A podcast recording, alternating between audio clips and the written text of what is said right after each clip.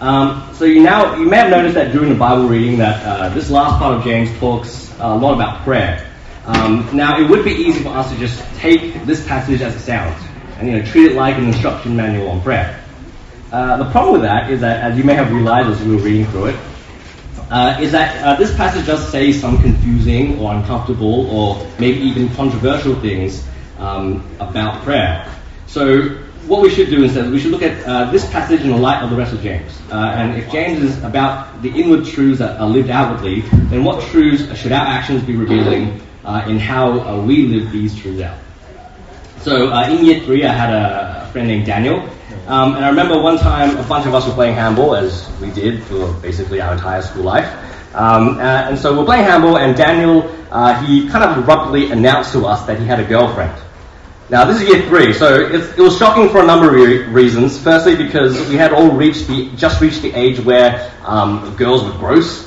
Um, and like, if you said someone had a girlfriend, it was an insult, right? It wasn't a compliment. And secondly, because, well, Daniel at the time, he didn't really seem like the type to, you know, he didn't really seem interested. And so we're all like, well, okay, well, who is it? Um, and he told us uh, it was Becky, uh, one of the girls in the other year three class. So naturally, we all stopped playing handball um, marched over to where Becky was having lunch, and with all the tact and grace that uh, Year Three boys, a bunch of Year Three boys had, we demanded to know whether this was, whether this was true. Um, and surprisingly, uh, well, not surprisingly, uh, only surprising one person, uh, she denied it. Which is fair enough. We believed her, right? Because, quite frankly, there was no evidence that this relationship ever existed, right? They had never been seen speaking. Um, he had never once mentioned her to any of us before this time. Uh, she straight up denied it. Um, so, you know, this mythical relationship had nothing to show for it. And so the question uh, to start off with today is, is our relationship with God anything like Daniel's relationship with Becky? Is there any evidence that we have a relationship with God, or do we just claim to be with God uh, on the inside, but revealing nothing uh, on the outside? in the greater context of James, we see how um, the truth that you know lives inwardly should be lived outwardly. Uh, well, then, same way, our inward relationship with God is revealed outwardly uh, in the way that we pray. And I think uh, our passage today highlights for us three ways uh, in which our inward relationship um, is revealed outwardly in the way that we pray. Uh, firstly, is that our relationship with God is revealed in when we pray. So, from verse 13, it says this: "Is anyone among you in trouble?" Uh, let them pray. Is anyone happy? Let them sing songs of praise. And, uh, and, you know, so in the same way that talking to others um, and sharing our lives with others indicates that there is some sort of relationship, uh, so too does praying to God, right? Uh, sharing our lives with Him indicates a relationship. Uh, even on surface level, uh, if you look at you know your messaging apps on your phone, or maybe if um, you know, your whole history, I bet there's a pretty strong correlation between uh, the people that you have a strong relationship with and you know number of messages or calls you have with that person. Um, the better relationship you have with that someone, the more you talk with them. Uh, so when should I be praying? Uh, what does this reveal about our relationship with God? Well, verse 13 tells us that we should pray when we are in trouble. So in trouble here, uh, it doesn't mean uh, being in trouble the same way you're in trouble when you're like caught speeding, right? It, it doesn't mean like pray when you're busted. Um, uh, it means uh, when you're distressed, uh, during hardship, or if you have an ESV Bible, it says suffering. Uh, when things are hopeless, we should be praying to God during these times. And so for Christians, this might be quite a familiar idea. You see verses like the one on the screen, cast all your anxiety on him because he cares for you, from 1 Peter. And they appear on Christian motivational posters all the time, right? They have beach backgrounds or sky backgrounds, they're on keychains, and things like that. Yeah, as cliche as it may sound, uh, this is such an important thing to remind them of. Um, this might be you now. Uh, you might be faced with circumstances that are overwhelming. Uh, things might seem hopeless, and you have nowhere or no one to turn to. And it's during these times that you just want to vent, you want to weep, you want to wail, you want to complain. Uh, it's during these times we may be in danger of casting God aside, uh, where we may feel that He has abandoned us and left us. Uh, but James is telling us God is there. Uh, complain to Him. Uh, complain to God about your helplessness and hopelessness. Uh, God wants to hear it. the Bible is full of examples of people crying out to God. if you don't believe me, have a look at Psalms, Psalms 142. God even has given us examples of ways that we can come before Him and yell, Oh, my life sucks, please help me. So why don't we? Why don't we do this when we're in trouble? Well, sometimes troubles make us too anxious, all right, and we just simply forget to bring things before God. Uh, sometimes our troubles seem like they're, they're our responsibility, uh, and we feel that you know we need to rely on our own strength to rescue us. But uh, for those of us uh, in trouble, or when things are hopeless, uh, James tells us, pray. Uh, bring your anxieties before God and commit them to Him. Verse 13 also tells us to pray when we're happy. Second half, is anyone happy? Let them sing songs of praise. And I think this is where uh, more of us need a reminder to pray, uh, don't we? More of us need to hear this. Uh, because the danger here is that when things are going well, uh, we are so tempted to give ourselves the credit, aren't we? Uh, when things are bad, we ask God for help, but then when God does help, we turn around and say, "Oh, look at all these things that I've done!" Right? Uh, we say to ourselves, oh, "Look at all this, uh, all this work that I've accomplished. Uh, uh, look at this kid that I've raised up, or look at all these exams that I have passed." Yet the Bible too warns us about the danger of losing sight of God in the good times. Um, pro- that's yeah, Proverbs chapter 30 um, says this: "Keep falsehood and lies far from me. give me neither poverty nor riches." but give me only my daily bread. Otherwise, I may have too much and disown you, and say, Who is the Lord? Or I may become poor and steal, and so dishonor the name of my God. And this might be you right now, right? When things are, you know, going great. Uh, when life is good, and there are plenty of things to be pleased about and satisfied about. Um, and James is telling you, pray, sing songs of praise. Acknowledge and thank the source of your successes and the bringer of your happiness. So basically what I'm saying is during both the bad times and the good times, uh, during the hopeless times and the happy times. Uh, when we bring our entire lives before Him in prayer, uh, it reveals not only that we have a relationship with God, uh, but it is one where we trust Him with our lives and we submit it to Him uh, when we are in trouble and acknowledge and give praise to Him when He blesses us. Um, you know, and that's you know, next time when you're uh, in cell group or you know during service when the MC asks you to share prayer points with each other, you know, don't be like, oh, I've got nothing to pray about. Like either you know what, what uh, is your life so in your control and you have nothing uh, that you need to bring before God? Or likewise, is there nothing that nothing good happening in your life that you can give credit to God for? Think about that. Uh, because the reality is, um, our relation, inward relationship with God is revealed in when we pray.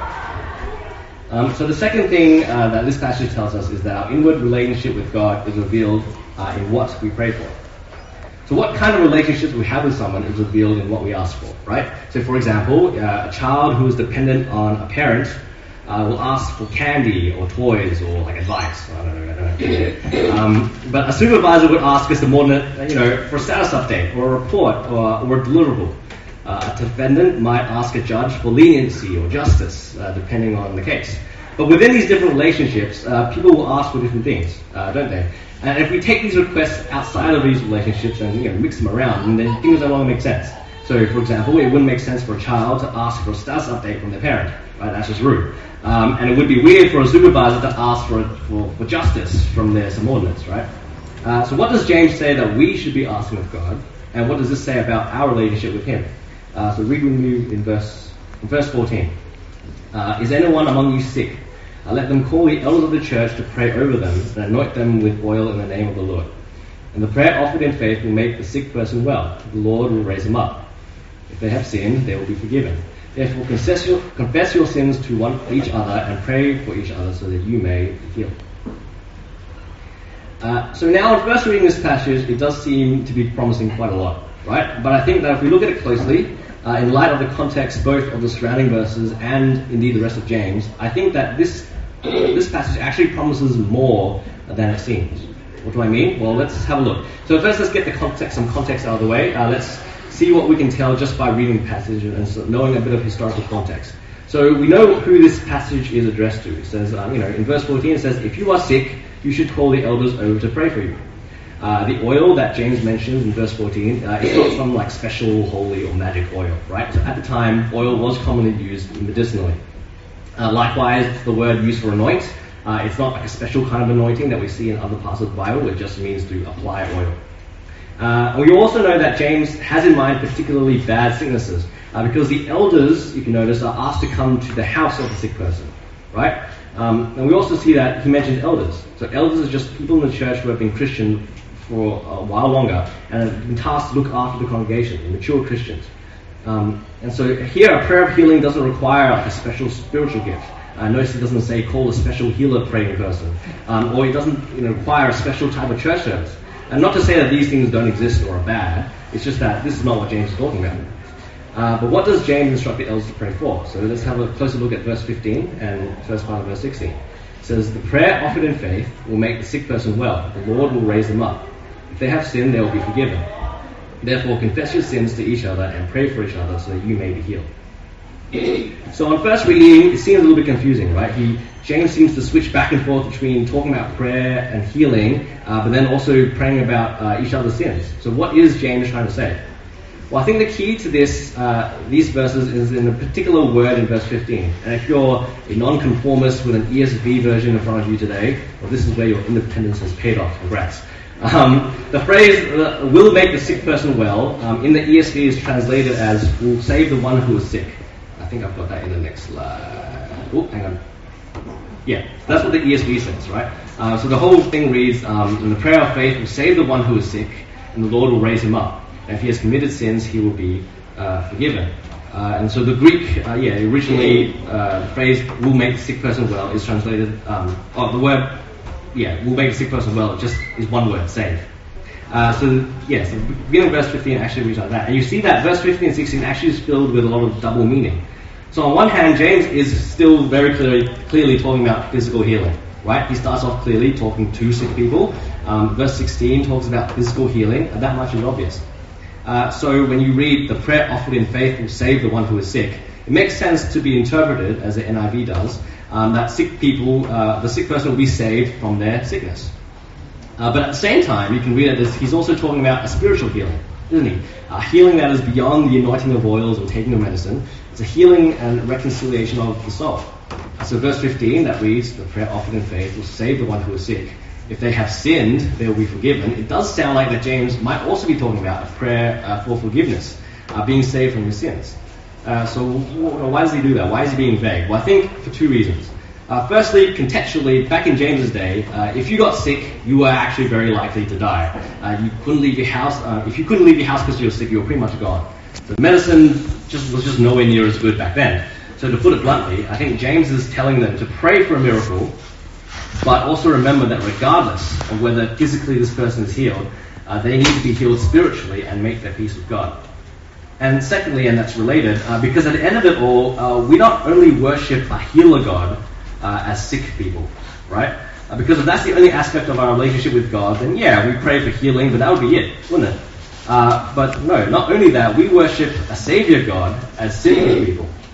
Because the truth is, um, the, uh, the, truth, that's the truth that is at the center of it all. Uh, we meet together on Sundays, uh, not just to pray for each other's health or to pray for each other's success or pray for each other's well-being. Uh, we meet together uh, on a Sunday to worship and remember the God who sent his son to die in our place. Uh, and to rise again and, and defeated death. God raised him up on the third day, and we too will be raised with him on the last day.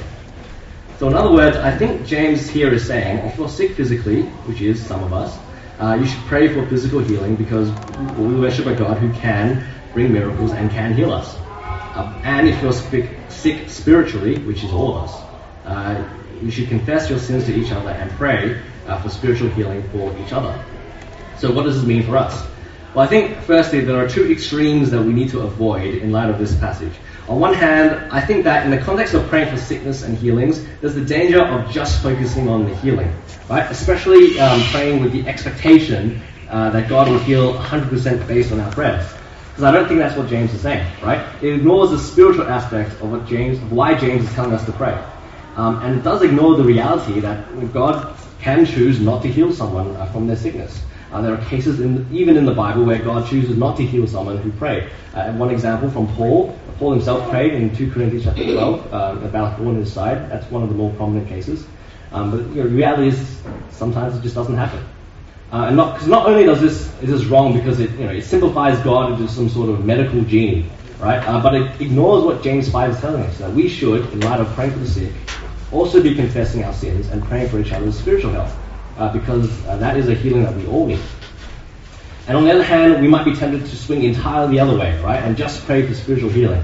Uh, you know, there might be several reasons why people might think this way.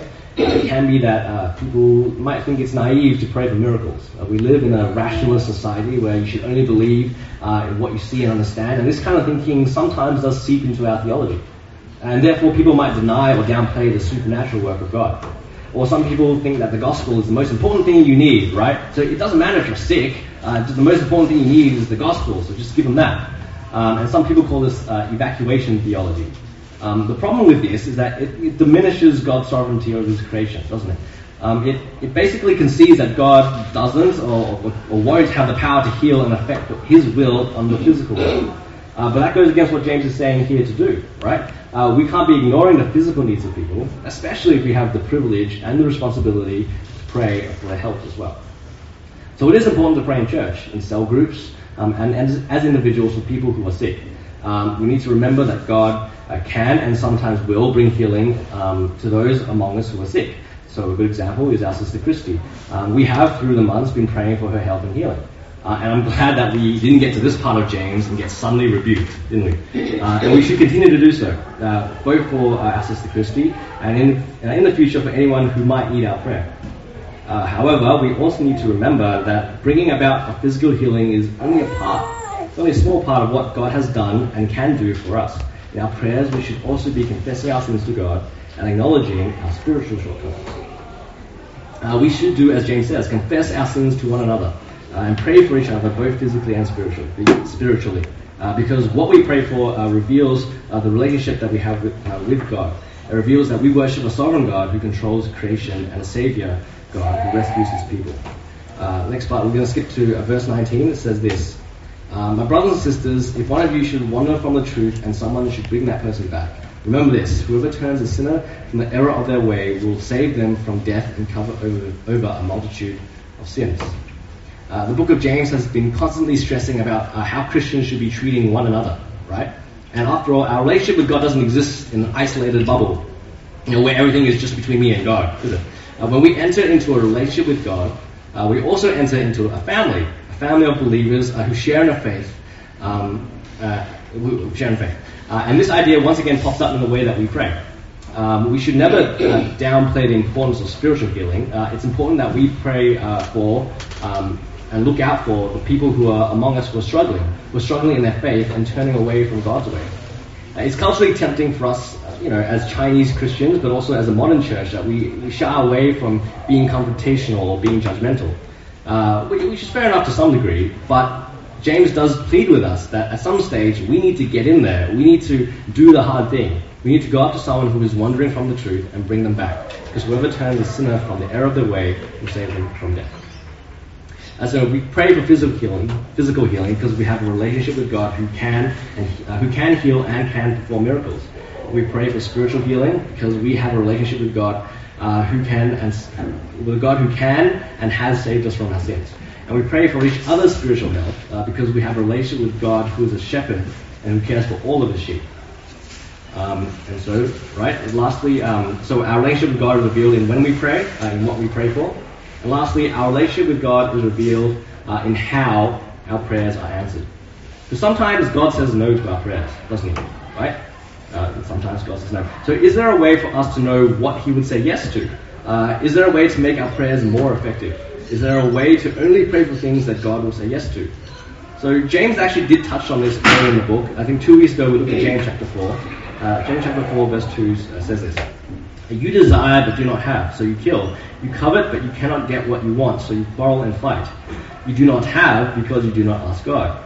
And when you ask, you do not receive because you ask with wrong motives, that you may spend what you get on your pleasures. So a couple of weeks ago, we touched on what is the wrong way to pray. Like this, right? Selfishly. So here in James 5, we're about to be introduced to the right way. Uh, James chapter 5, verse 16. The last part, it says this The prayer of a righteous person is powerful and effective. So, how does a righteous person pray? Uh, well, James concludes the letter by highlighting the aspects of a righteous and therefore a powerful and effective prayer.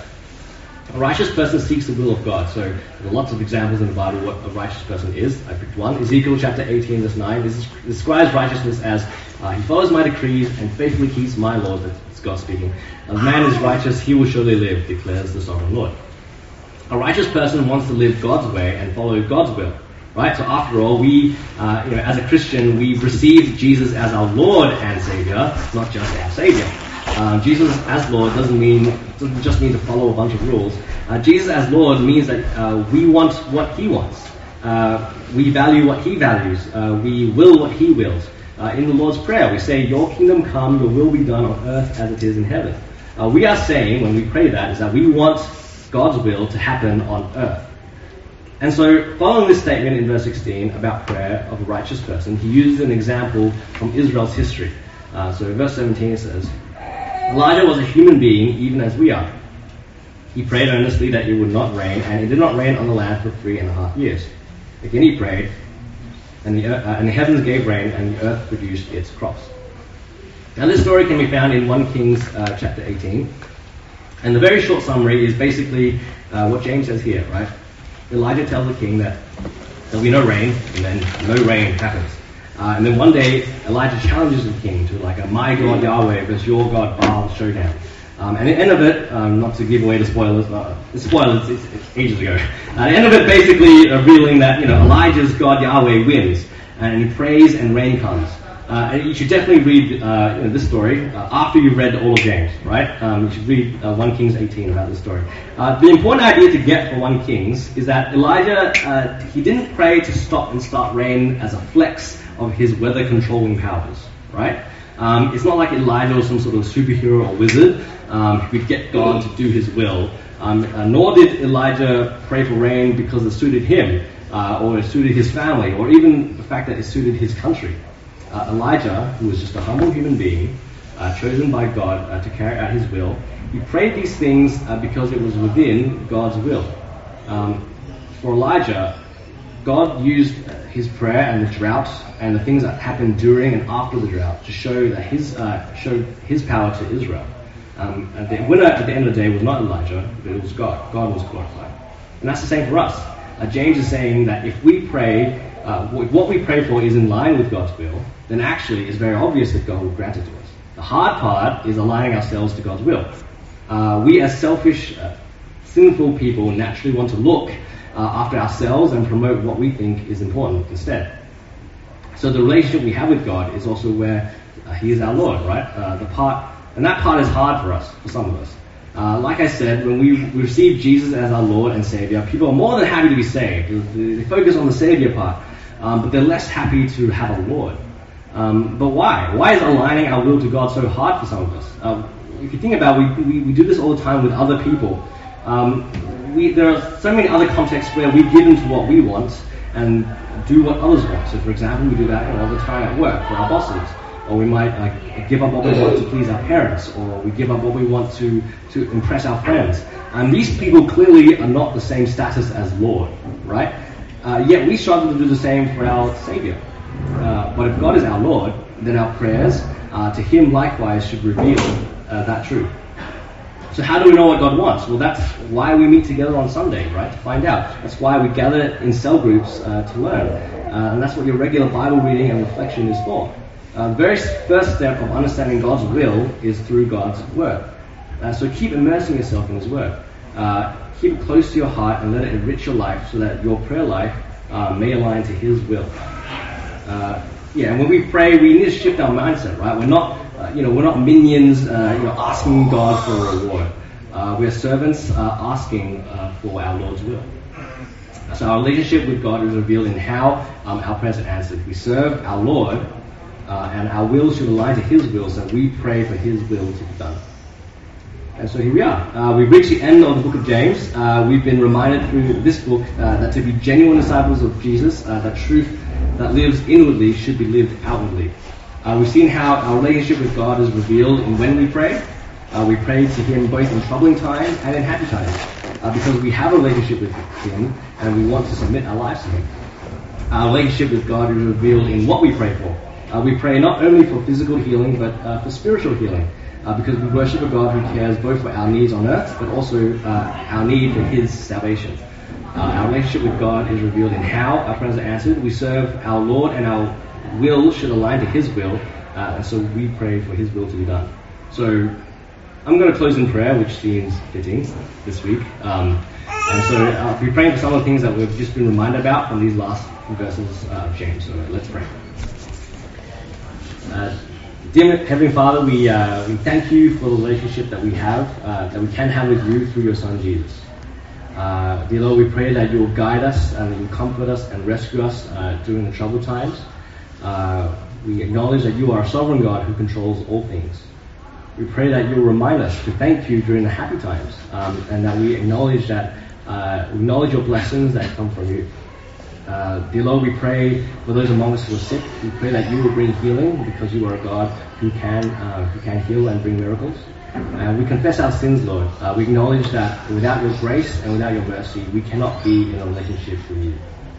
Uh, we pray that we will continue to be caring for each other, that we will be mindful of each other, that we will be bold in our conversations and loving in our rebuke. We pray that your will will be done on earth as it is in heaven. And all these things are in your Son's precious name we pray. Amen.